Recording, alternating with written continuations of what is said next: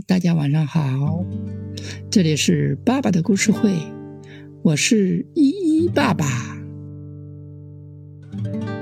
在一个山洞里，住着一只黑狗。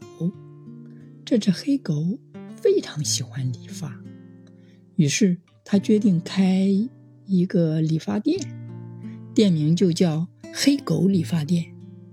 小动物们听到这个消息后，一个个都来黑狗理发店理发。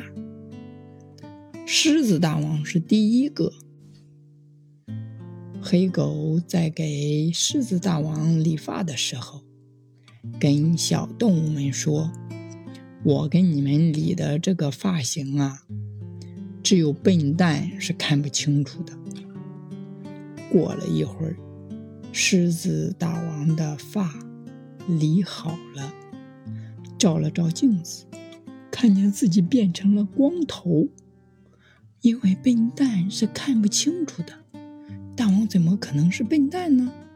所以他只好说：“呵呵呵呵，这个发型真的漂亮啊。”第二个理发的是小狐狸，黑狗理发师。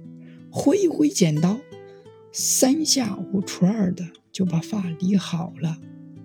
小狐狸一照镜子，他那美丽的头发全都没了，也成了一个光头。小狐狸也不想成为笨蛋，就高兴地说：“谢谢你，黑狗理发师，你给理了一个我最喜欢的发型。”小动物们听了小狐狸这么一说，就像发了疯似的，想快点看看自己理完发型是什么样子的。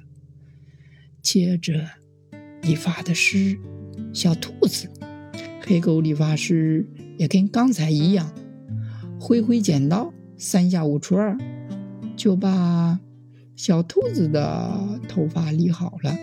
小兔子一照镜子，它气得要发疯。她美丽的头发不见了，用手一摸，还凉飕飕的，真变成了一只光头。小兔子这才明白，黑狗理发师是骗人的，狮子大王和小狐狸肯定是都上当了。小兔子故意说：“这个发型我最喜欢了，我也会理发，我也想给你理一个发，可不可以？”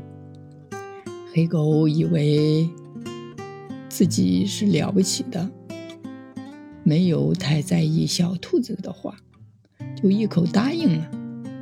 小兔子拿起剪刀，咔嚓咔嚓，马上就剪好了。黑狗一照镜子，生气地说：“你怎么把我的头发理成了个光头？你还我头发！”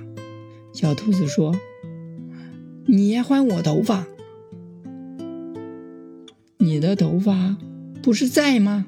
你没看见吗？黑狗说。小兔子回答道：“那你自己的头发不是也在吗？是你没看见呀。”小兔子分辨道：“说。”小动物们这才明白，黑狗是在骗钱。小动物们齐心协力，一起把黑狗抓了起来，把它带到了。警察局让黑猫警长来解决。黑猫警长把黑狗判了坐牢三年。我们的故事到这里就结束了，明天见，拜拜。